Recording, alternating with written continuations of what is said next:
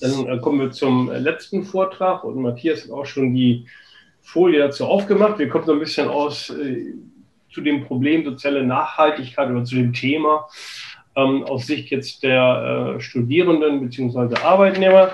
Ja, Matthias habe ich ja schon erwähnt, wer ihn noch nicht kennt, ähm, kommt ja aus äh, Bamberg, hat dort BWL studiert und ist seit ja, zweieinhalb, drei Jahre fast ähm, bei uns Mitarbeiter am Lehrstuhl in ähm, Hagen und äh, promoviert über das Thema äh, soziale Nachhaltigkeit und ähm, zwar auf empirischem Wege.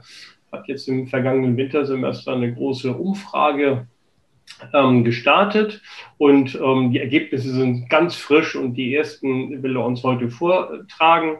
Und ähm, Matthias, ich würde Ihnen jetzt das äh, Wort übergeben wollen. Ja, Vielen Dank, Professor Littgemann. Ja, äh, herzliches Willkommen auch nochmal von meiner Seite aus hier für den letzten Vortrag am heutigen Abend. Ähm, nach der ja, spannenden Einblick in zwei Unternehmen hier switchen wir jetzt mal ein bisschen die Ansicht und gehen wieder äh, auf ein universitäres Niveau. Äh, und ich möchte Ihnen heute etwas ähm, erzählen über Nachhaltigkeitsfaktoren und Arbeitgeberattraktivität aus Sicht der Studierenden der Fernuniversität Hagen. Äh, die Ausgangslage hat äh, Professor Littgemann ja schon am Anfang ein bisschen umrissen. Ähm, Fachkräftemangel, das Problem ist so ein bisschen bekannt, aber ich möchte das nochmal aufgreifen. Was bedeutet eigentlich Fachkräftemangel? Also eine Fachkraft ist eine Person mit einer abgeschlossenen Ausbildung. Ob diese universitär, schulisch oder praxisorientiert ist, sei mal dahingestellt, aber eine, Aus, äh, ja, eine Ausbildung in einer Art sollte vorhanden sein. Ein Mangel, klar, eine Nachfrage wird von einem Angebot nicht gedeckt. Wenn wir diese zusammennehmen, haben wir einen Fachkräftemangel. Der bedeutet, dass eine unternehmerische Nachfrage nach Jungen allgemein nach Arbeitssuchenden, nach Arbeitnehmern nicht durch das Angebot am Arbeitsmarkt gedeckt werden kann. Ähm, das ist jetzt eine gewisse, ja, oberflächliche Definition, vielleicht etwas plastischer dargestellt, was man in der Praxis oft hört, ist, äh, dass wir unter Fachkräftemangel verstehen, wenn auf eine Stellenausschreibung weniger als sieben Bewerbungen kommen. Dann würden wir in diesem Moment von einem Fachkräftemangel für diese Stelle ausgehen in verschiedenen Bereichen, in verschiedenen Branchen ist dieser Fachkräftemangel ähm, unterschiedlich intensiv. Bei Akademikern hat man festgestellt, dass vor allem in den Bereichen Medizin, IT und Informatik ähm, dieser Fachkräftemangel, Fachkräftemangel vor allem vorherrscht. Ich habe Ihnen da mal ein, äh, ein Bild mitgebracht von der KOFA. Das ist eine Organisation zur Fachkräftesicherung für kleine und mittlere Unternehmen. Sie sehen da eine äh, Deutschlandkarte. Ähm, da wir aber heute ja oder wir auch aus dem Bereich BWL kommen, äh, habe ich mal für betriebswirtschaftliche Qualifikationen hier das äh, eingestellt. Also Kaufleute in Unternehmensorganisation und Buchhaltung mit mindestens einem Masterdiplom oder Promotionsabschluss. Äh, sehen Sie hier, je dunkler die Fläche, Fläche, desto intensiver ist der Fachkräftemangel.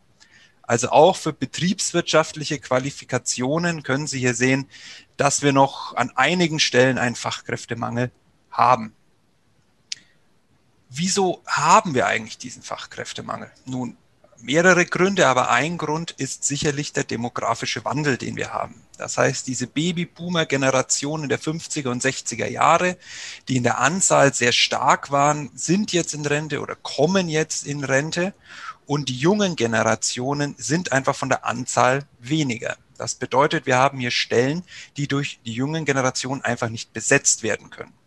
Zudem ist es natürlich damit verbunden, dass wir eine allgemeine Alterung des Erwerbspersonenpotenzials feststellen können. Betroffen davon sind vor allem kleine und mittlere Unternehmen. Warum? Die Ursache oder mehrere Ursachen, die hier sicherlich ist. Aber ein Grund ähm, ist sicherlich, dass gerade kleine Unternehmen eine geringere Bekanntheit haben als große international agierende Konzerne. Somit sind sie sichtbarer am Arbeitsmarkt als vielleicht ein kleiner Handwerker oder kleine Unternehmen, äh, die gerade auch nur im B2B-Bereich vielleicht sind und gar nicht irgendwie Kundenkontakt haben. Nachteilig wirkt sich ebenso aus, dass äh, die Wahrnehmung oftmals noch ist, dass in kleinen und mittleren Unternehmen die Karrierechancen begrenzter sind als vielleicht in Großkonzernen. Ob dies wirklich so ist, ist sicherlich ähm, ja, Diskussionsgrund, aber es wird oftmals so wahrgenommen von Arbeitssuchenden. Äh, gleichzeitig haben natürlich kleine und mittlere Unternehmen keine Personalabteilung, die sich spezifisch mit dem äh, Projekt Fachkräftesicherung oftmals beschäftigt. Und gerade mit dem Punkt langfristig strategisch beschäftigt und nicht nur kurzfristig, wenn eben gerade Problematiken ähm, anfallen. Also wir haben hier äh, gerade kleine und mittlere Unternehmen, die davon betroffen sind. Aber allgemein natürlich alle Unternehmen äh, haben einen intensiveren Wettbewerb um junge, qualifizierte Arbeitssuchende. Dieses Problem können Sie auch oftmals unter diesem Schlagwort War for Talent lesen. Was mache ich nun, wenn ich Unternehmer bin und vor diesem Problem stehe? Nun, meine erste Reaktion könnte natürlich sein, warum gehen wir arbeiten? Wir wollen Geld verdienen, unseren Lebensunterhalt verdienen. Also gebe ich den Leuten mehr Geld. Aus mehreren Gründen ist diese Überlegung sicherlich problematisch. Ne? Ähm, das erste ist, als kleines Unternehmen gerade, kann ich mir eine solche Gehaltserhöhung leisten? Ist das wirtschaftlich sinnvoll? Ist sicherlich die erste ähm, Überlegung, die ich hier anstellen muss. Aber ähm, wenn wir hier auf Rekrutierung schauen, das bedeutet, ich möchte neue junge Leute in mein Unternehmen holen. Das Stichwort Gehalt kommt im Rekrutierungsprozess erst etwas später.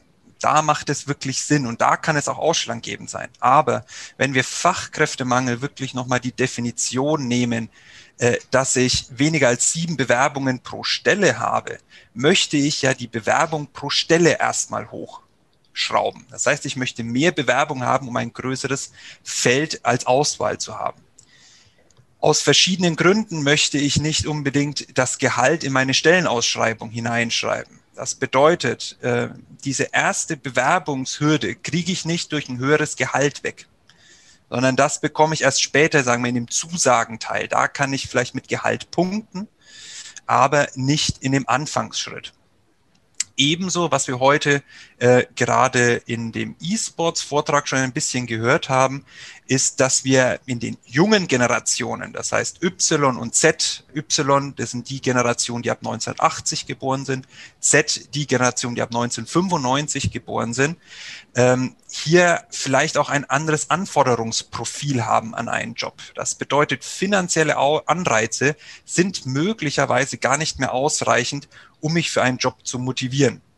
Äh, soziale Dinge, die wir heute auch von Herrn Henningsen schon gehört haben, äh, Vereinbarkeit von Berufs- und Privatleben, Work-Life-Balance, das sind alles Punkte, die hier sicherlich mehr eine Rolle spielen oder möglicherweise eine Rolle spielen, aber auch die ökologische Seite ähm, welchen CO2-Footprint hat mein Unternehmen, wie sieht es aus mit äh, Lieferketten, CO2-Emissionen, wie sieht es aus mit Abfallmanagement, Ressourcenumgang. All diese Sachen sind sicherlich Themen, die erst in den letzten Jahren aufgekommen sind und wo diese jungen, qualifizierten Arbeitssuchenden, die wir haben wollen, sehr sensibilisiert sind für diese Themen und darauf eben auch achten.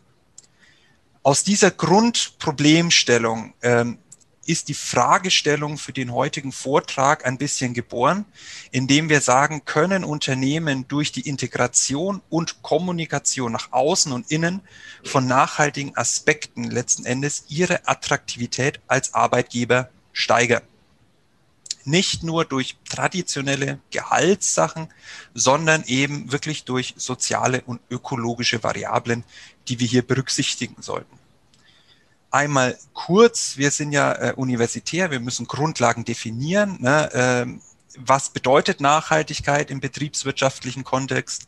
Heute ist schon mal der Begriff CSR, also Corporate Social Responsibility gefallen. Was bedeutet das eigentlich? Im Allgemeinen ist das eine Verantwortung des Unternehmens, nachhaltig zu handeln, ein nachhaltiges Management zu haben. Nachhaltiges Management ist äh, in dem Drei-Säulen-Modell, das vielleicht viele von Ihnen schon kennen, die ökonomische Säule, die ökologische Säule und die soziale Säule, der sogenannte Triple Bottom Line Ansatz. Im Best Case sollten Unternehmen in all diesen Dimensionen gleichzeitig Ziele verfolgen. Diese Ziele sind natürlich teilweise konfliktionär, können natürlich aber auch komplementär sein. Äh, und diese verschiedenen Zielerreichungen unter einen Hut zu bekommen, ist sicherlich hier die Aufgabe von Managern, Controllern oder wen auch immer im Unternehmen. Arbeitgeberattraktivität auf der anderen Seite auch noch mal kurz umrissen. Was bedeutet das eigentlich? Auch hier haben wir so zwei Säulen. Einmal eine allgemeine und persönliche Anziehungskraft von Unternehmen. Was bedeutet dies? Allgemein können Sie sich vorstellen, Sie haben vielleicht schon mal Studien gelesen, die Top 100 Arbeitgeber Deutschlands. Also da wurden Befragungen von einem großen Pool an verschiedenen Leuten durchgeführt und man hat sich darauf geeinigt, sage ich jetzt mal, das ist ein guter Arbeitgeber, auf welchen Gründen auch immer. Das wäre eine allgemein anerkannte sozusagen Anziehungskraft von Unternehmen. Persönliche Anziehungskraft wäre zum Beispiel, ähm, ich habe mich bei einem Top-Arbeitgeber beworben, habe aber negative Erfahrung im Bewerbungsprozess gehabt. Also werde ich mich vielleicht nicht nochmal bei dem Arbeitgeber bewerben. Persönlich habe ich negative ja, äh, Konjunktionen damit mit dem Arbeitgeber, aber allgemein ist der als gut anerkannt. Das ist so mal die eine Unterscheidung. Die andere Säule, wo wir eigentlich darauf hinwollen, ist die Bewerbungsabsicht. Das heißt, wir wollen ja die Bewerbungen steigern.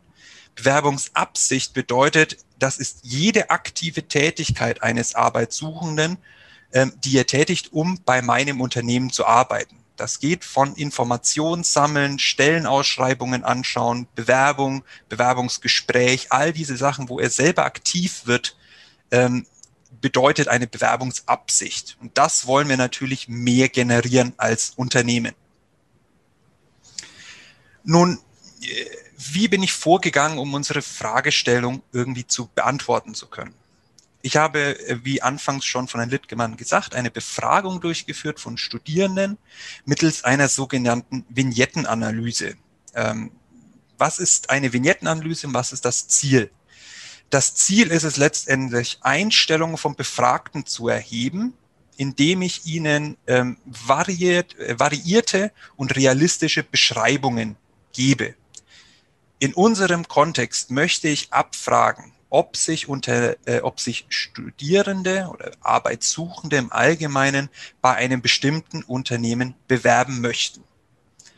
Wie sieht diese Beschreibung des Unternehmens aus? Nun, ich habe ja diese drei Säulen meiner Nachhaltigkeit, ökologisch, sozial und ökonomisch. In dem Kontext der Rekrutierung habe ich das mal als traditionelle Variablen bezeichnet. Also das ist so etwas wie Gehalt. Diese Variablen legt man fest mit verschiedenen Ausprägungen und schreibt die zusammen. Und das wäre eine Situationsbeschreibung für ein so fiktives Unternehmen, das wir dann letzten in der, in der Befragung den Studierenden gegeben haben. Und die sollten dann anhand dieser Situationsbeschreibung entscheiden, würden sie sich bei diesem Unternehmen bewerben, würden sie sich gerne oder würden sich wahrscheinlich bewerben, ähm, um ihnen sozusagen ja, herauszufinden, ob ökologische, soziale oder diese traditionelle Variablen ähm, doch noch den Studierenden wichtig sind. Was sind aber eigentlich ökologische, soziale, traditionelle Variablen? Was fällt eigentlich darunter? Nun, um diese Frage herauszu, ähm, ja, da eine Antwort zu finden, habe ich mir einmal die Wissenschaft und einmal ein bisschen in die Praxis gerichtet angeschaut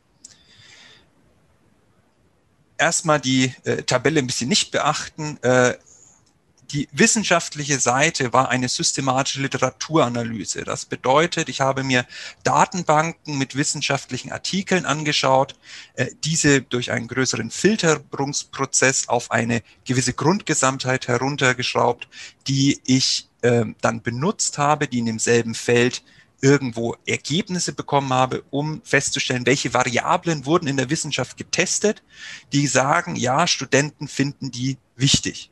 Das ist das eine Standbein. Das andere Standbein war eine Auswertung von Stellenausschreibungen über die Plattform Stepstone. Dort habe ich 100 Stellenausschreibungen ausgewertet, ähm, die in verschiedenen Bereichen, BWL, Medizin, Recht, Ingenieur, IT, ein bisschen gleich verteilt war Ähm, hier habe ich auch geguckt, dass das Mittelständler sind, dass das Entry-Level-Jobs sind, also dass die untereinander wenigstens äh, ein bisschen vergleichbar sind.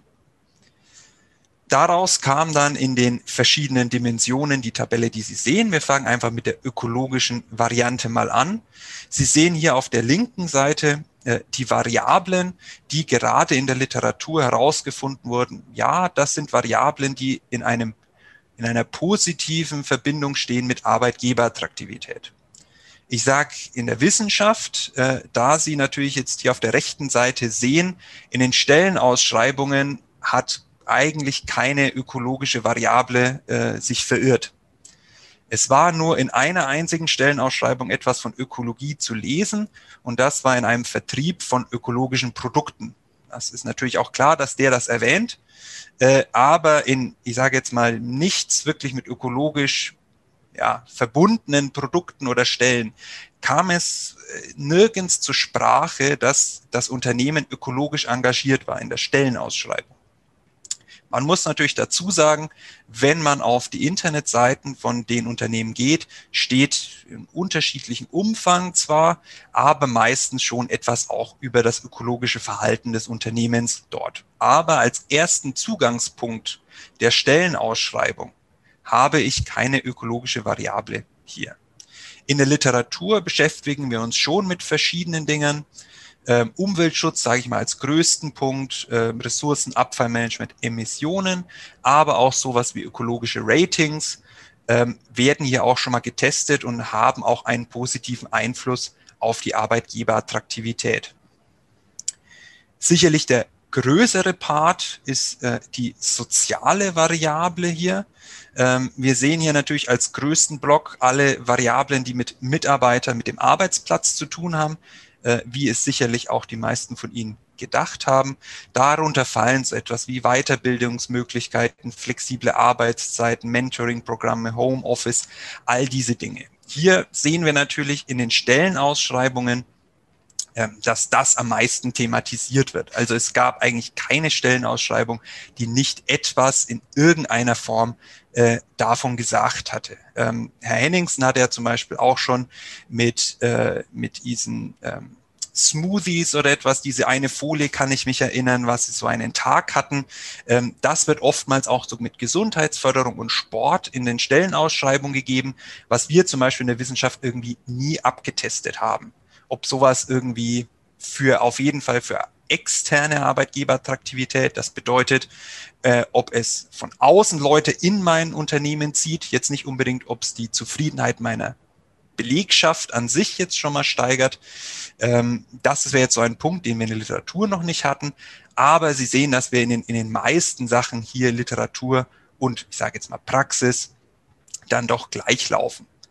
Ähm, ein Punkt, der hier auf, auf jeden Fall noch auffällt, dass außerhalb dieser Mitarbeiterpunkte, also wenn wir uns über Wohltätigkeit unterhalten, Diversity-Belange oder Ethik, also Corporate Governance, wir uns sehr viel in der Wissenschaft damit beschäftigen, aber in den Stellenausschreibungen darüber auch nichts zu stehen scheint. Und Diversity, möchte ich hier auch nochmal sagen, bedeutet nicht, dass ich am Ende einer Ausschreibung sage, alle Bewerbungen sind willkommen, so, das ist nicht Diversity, sondern Diversity wäre, wenn man wirklich spezifisch ähm, Programme zum Beispiel für, ähm, für Frauen, Mentoring-Programme für Frauen, familienbezogene Auszeiten, die äh, Väter und Mütter nehmen dürfen, die das wirklich so spezifisch rausstellen in ihren Stellenausschreibungen.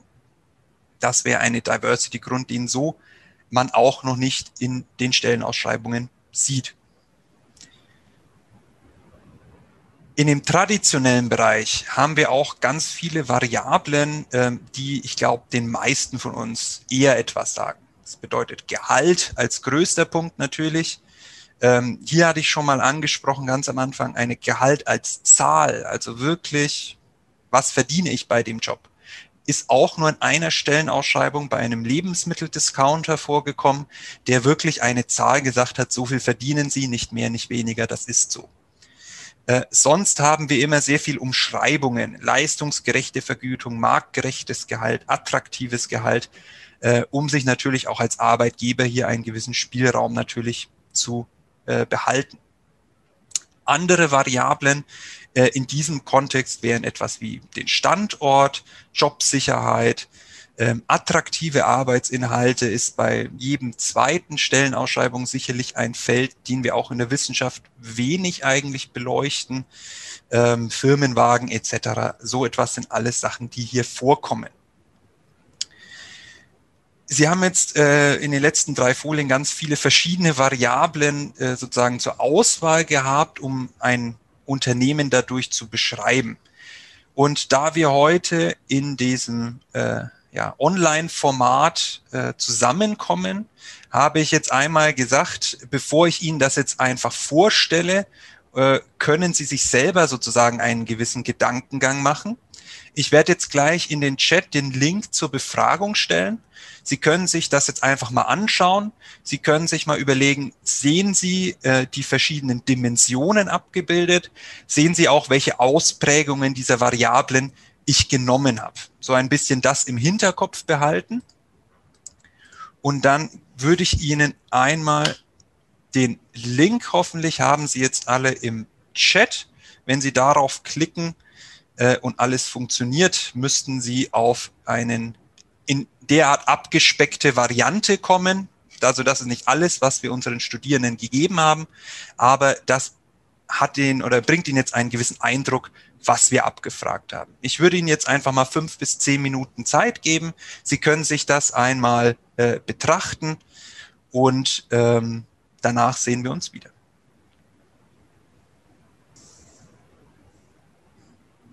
So, ja, äh, aufgrund der auch schon fortgeschrittenen Zeit äh, des heutigen Tagung, äh, wenn Sie jetzt nicht fertig geworden sind, das ist gar kein Problem. Ähm, es sollte jetzt nur einfach, dass Sie sich ein Bild machen können von der Befragung. Was haben wir jetzt hier abgebildet? Wie sieht so eine Vignettenanalyse aus? Ähm, das ist immer theoretisch ein bisschen schwieriger zu erklären, als wenn man es einmal gesehen hat. Hoffentlich konnten sie auch die Variablen ein bisschen identifizieren und ähm, haben vielleicht das auch ein wenigstens ein bisschen äh, als realistische Beschreibung unter den Umständen des als Unternehmen äh, wahrgenommen. Die Befragung, die ich durchgeführt habe hier an der Fernuniversität Hagen, hatte dann insgesamt 1036 Teilnehmer. Davon konnten wir äh, 901 Fragebogen verwerten. Also wir haben hier ungefähr 900 Mann als Grundgesamtheit, die hier befragt wurden. Ähm, um Ihnen einen so einen kleinen Einblick auf jeden Fall mal zu geben, wie diese Grundgesamtheit aussieht, habe ich Ihnen jetzt einfach mal ein paar Variablen äh, hier vorgestellt oder möchte ich Ihnen hier vorstellen. Ähm, in dem Bereich Geschlecht sehen wir ungefähr eine 50-50 Prozent Verteilung äh, zwischen männlich und weiblich. Ähm, das ist soweit oft bei vielen Befragungen, äh, obwohl die Fernuniversität etwas mehr weibliche Studenten hat, hatten wir hier ein paar männliche mehr, äh, ist aber prozentual kaum, er fällt kaum ins Gewicht. Im Bachelorstudiengang können wir hier auch sehen, dass zwischen Wirtschaftswissenschaften, Psychologie, Recht und Informatik doch noch eine gewisse Gleichverteilung herrscht, ähm, die wir aber im Master ein, ein bisschen verlieren, sage ich mal, da wir hier doch sehr viele Wirtschaftswissenschaftler haben. Äh, dies liegt aber auch ein bisschen an der Struktur der, der Fernuniversität und deren Studenten, dass wir im Master natürlich sehr stark äh, in dem Master wie wir sind äh, und hier natürlich auch viele Leute abgreifen konnten. Äh, den spannendsten Punkt immer bei den Fernuniversitätsstudierenden, finde ich auf jeden Fall, ist immer die Altersstruktur. Ähm, es ist nicht vergleichbar mit denen einer, ich sage jetzt mal, normalen Präsenzuniversität, die 18 bis 25-Jährige hat. Äh, wir haben von 18 bis 67 äh, alle möglichen Altersgruppen dabei. Äh, natürlich, unser ist jetzt nicht 67 das Durchschnittsalter, aber ich sage mal Ende 20 bis Ende 30 sind so die Hauptgruppe unserer Studierenden. Also das ist schon etwas weiter fortgeschrittenen als bei, anders, bei anderen Universitäten. Äh, weiterhin ist, sagen wir, in unserer Studienzahl oder in unseren Studenten nicht unüblich, dass wir mehr als 15 Jahre Berufserfahrung Leute dabei haben. Äh, Leute, die eben schon lange im Berufsleben sind, die auch äh, von verschiedensten Schichten, verschiedensten Ausbildungen kommen, die teilweise mit 40, 50 noch einen Bachelorstudiengang machen, um sich fortzubilden. Äh, also es ist sehr divers und gerade in dem Punkt äh, Rekrutierung ist das natürlich eine schöne Grundgesamtheit, die wir haben, da wir nicht nur 18 bis 25-Jährige, die vielleicht noch nie Joberfahrung haben, die haben wir auch irgendwo in dem äh, Pot mit drin, aber wir haben ein sehr breites Spektrum, äh, das wir hier abbilden können. Nun haben wir die eingangs gestellte Frage, können nachhaltige äh, Faktoren die Arbeitgeberattraktivität steigern? Um dies zu beantworten, habe ich erstmal eine kleine Regression gerechnet, die Sie hier sehen können. Ähm, Sie haben in der Tabelle erstmal auf der linken Seite die Variablen, die Sie hoffentlich in den Vignetten wiedergefunden haben. Eine ökologische Variable, eine soziale, den äh, Variable Gehalt und wir haben noch äh, die Variable Standort hier gewählt, äh, da wir heute auch schon in den Vorträgen vorher gesehen, dass Standort auch mit Nachhaltigkeit natürlich irgendwo auch etwas zu tun hat. Diese Zahlen hier drüben rechts, die Sie sehen, sehen, hat das eine Abhängigkeit. Also Können hat ein Ökologie, hat Soziales, hat Gehalt, einen gewissen Einfluss auf diese Bewerbungsabsicht der Arbeitgeberattraktivität. Und zur Beantwortung der Frage sehen wir natürlich in den ersten beiden Sachen, also in den rein nachhaltigen Sachen, ohne die Ökonomie mal ein bisschen äh, rauszulassen, dass nachhaltige Faktoren allgemein die Arbeitgeberattraktivität erhöhen. Das äh, sehen wir hier ganz klar.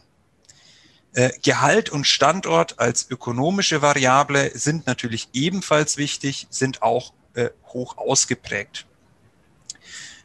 Jetzt ist natürlich die spannende Frage, äh, ja, in welchem Teil, also was ist das Wichtigste vielleicht, welche, welche Variable ist am wichtigsten? Da schauen wir uns einmal hier den höchsten Wert an. Und zwar nur knapp, aber die soziale Variable hat den, hat den größten Einfluss auf die Arbeitgeberattraktivität.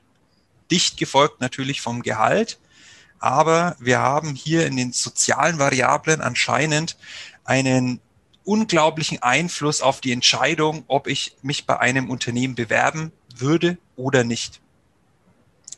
Gehalt ist natürlich immer noch auch ein Faktor, deswegen arbeiten wir alle, ganz klar. Standort ist ebenfalls ein Faktor, der wichtig ist. Und äh, ein Punkt, den ich ja auch noch herausziehen möchte, ist den Punkt der Ökologie, der hier sozusagen als letzter Punkt auftaucht, aber trotzdem positiv korreliert ist. Also wir haben ja trotzdem die Sache, dass die ökologische Variable äh, die Arbeitgeberattraktivität erhöht. Zwar in einem geringeren Maße, aber sie tut es. Ähm, wenn wir uns erinnern an diese eine äh, Folie zwischen Stellenausschreibung und Literatur, und dann habe ich gesagt, in der ökologischen Sphäre macht, äh, gibt es nichts in der Stellenausschreibung zu lesen. Wenn wir uns diese Zahlen anschauen, könnte man sagen, die Praxis hat recht. Es ist in dem Fall die am wenigsten relevante Variable. Äh, aber man kann natürlich äh, auch argumentieren, wenn ich als Unternehmen Probleme habe, Leute zu finden, sollte ich vielleicht mal probieren, vielleicht diese ökologische Variable auch mit aufzunehmen, da sie ja trotzdem äh, in einem positiven Sinn die Arbeitgeberattraktivität beeinflusst.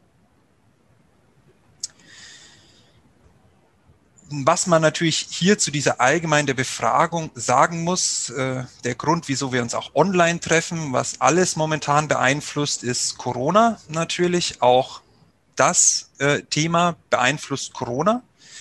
Ähm, nicht nur das Thema an sich, sondern natürlich auch die Befragung. Ähm, wie Herr Littgemann vorhin schon mal gesagt hatte, die Befragung ist erst äh, sehr kurz äh, vor diesem Vortrag sozusagen äh, abgeschlossen wurde. Also die gesamte Befragungsdauer auch äh, ist während dieser globalen Pandemie passiert. Deswegen haben wir auch die Fragestellung damit reingepackt und gesagt, welche Auswirkungen hat denn Covid-19 auf Ihr Bewerbungsverhalten vielleicht? Sind diese Variablen, die wir abgefragt haben, wichtiger oder weniger wichtig geworden durch Covid-19. Was wir hier als erstes sehen, ist, dass die soziale Variable, also das sind wie viele Menschen äh, hier eine erhöhte Relevanz festgestellt haben, die 377, ähm, dass die soziale Variante massiv gestiegen ist. Also, dass sehr viele Leute sagen, während Covid-19 sind alle diese sozialen Variablen für mich wichtiger geworden. Man kann natürlich hier sagen, zum Beispiel, ich habe flexible Arbeitszeiten als Variable. Äh, mein, mein Arbeitgeber gibt mir keine flexiblen Arbeitszeiten. Jetzt habe ich aber meine Kinder von der Schule zu Hause. Ein Streitpunkt groß, ist schwierig. Homeoffice. Mein Arbeitgeber erlaubt mir kein Homeoffice oder ich kann es nicht durchführen durch meine Arbeit, muss deswegen durch einen ÖPNV und etwas zu meiner Arbeit pendeln, bin einem größeren Anstecksrisiko ausgesetzt. Würde ich mich vielleicht dann in meiner nächsten Bewerbungsentscheidung vielleicht umentscheiden? Also diese Variablen, die momentan unter dieser Stresssituation ähm, auftreten, sind extrem viel intensiver als vielleicht in einer äh, normalen Situation, sage ich mal. Ob dies wieder nach der Pandemie zurückgeht, das ist eine andere Frage, die man diskutieren kann, ähm, die man auch sicherlich nochmal testen kann mit dem ähnlichen Befragung nach der Corona-Pandemie. Ähm, ein Punkt, der auch noch ganz interessant ist, war der Standort, der nämlich als erhöht und als verringerte Relevanz angegeben wurde das kann auch durch das Homeoffice ganz klar äh, vielleicht zurückzuführen sein, indem man sagt, wenn ich Homeoffice machen darf, ist mir eigentlich der Standort des Unternehmens ziemlich egal. Äh, das ist natürlich auch sehr abhängig von meinem Beruf. Wenn ich natürlich E-Sportler bin, ist vielleicht der Standort des Unternehmens nicht mehr so relevant, als wie wenn ich am Band stehe, wo das dann doch nochmal ein bisschen äh, relevanter ist, wo ich da hinfahren muss fürs Band. Ähm, auf der anderen Seite natürlich wie auch bei der sozialen Sphäre, wenn ich gezwungen werde durch meine Arbeit oder durch meinen Arbeitgeber auf Arbeit zu gehen, äh, hat mir vorher vielleicht das Pendel nichts ausgemacht, aber unter den momentanen Bedingungen ist dies vielleicht ja nicht ganz so schön. Ähm, das sind sozusagen unsere ersten Ergebnisse, die wir haben. Ähm, ganz spannende Fragestellung, die wir uns dann im nächsten Schritt äh, drum kümmern, ist, wie sieht das zum Beispiel aus zwischen Männern und Frauen? Äh, wie sieht das zum Beispiel aus zwischen den äh, Studiengängen? Äh, wie sieht das aus äh, in der Alterspyramide? Gibt es hier Generationsunterschiede? Ähm, das sind alles Fragestellungen, die wir uns sozusagen im nächsten Schritt gerne widmen möchten. Ähm, sozusagen, das ist hier nur der Anfang unserer Auswertung. Äh, aber ich möchte noch so mal einen kleinen Ausblick geben. Was wollen wir eigentlich mit diesem ganzen Zeug machen? Wir machen in der Wissenschaft ja nicht äh, nur aus Spaß an der Freude etwas, sondern wir wollen natürlich auch irgendwas für die Praxis herausfinden. Die Idee an dieser ganzen Befragung, an diesen ganzen Variablen, was finden wir dabei raus, ist, dass wir letzten Endes einen Leitfaden für KMUs entwickeln können, wie die äh, ihre externe Arbeitgeberattraktivität Attraktivität steigern können extern in dem Sinn nochmal von außen neue Leute in mein Unternehmen reinholen und nicht meine äh, bestehende Arbeiterschaft noch zufriedener machen. Äh, was möchten wir da machen? In diesen Dimensionen, die wir festgelegt haben, Ökologie, Soziales, traditionell, äh, möchten wir verschiedene Kriterien entwickeln und darauf natürlich auch äh, Maßnahmen ableiten, äh, wie ein Arbeitgeber seine Arbeitgeberattraktivität optimieren kann. Äh, dies würde dann so aussehen, dass wir in einer Art äh, ja, Projektmanagement-Prozess, äh, Workshop-mäßig äh, mit äh, in ein Unternehmen reingehen würden, sozusagen als Berater oder natürlich das Unternehmen selbst für sich diesen Leitfaden nimmt und hier seine Ist-Situation, also wie sehe ich meine Unternehmen momentan sozial, ökologisch und traditionell aufgestellt und wie sollte das unserer Meinung nach sein? Und hier dann diese Ziellücken identifizieren zu können. Dann wäre ein erster Schritt, ist diese Einschätzung von uns äh, kongruent mit dem unternehmerischen Profil, das ich momentan habe? Oder müssen wir daran etwas ändern?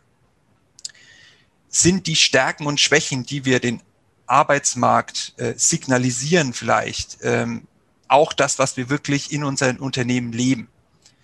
Also das sind hier alles Sachen, die wir durch äh, diesen Kriterienkatalog dann abfragen möchten im Unternehmen und bei den Ziellücken daraus dann eben Maßnahmen zu haben, um diese Ziellücken schließen zu können. Dass Sie auf der einen Seite dann äh, als Arbeitgeber sagen können, wie steht, wie ist mein unternehmerisches Profil?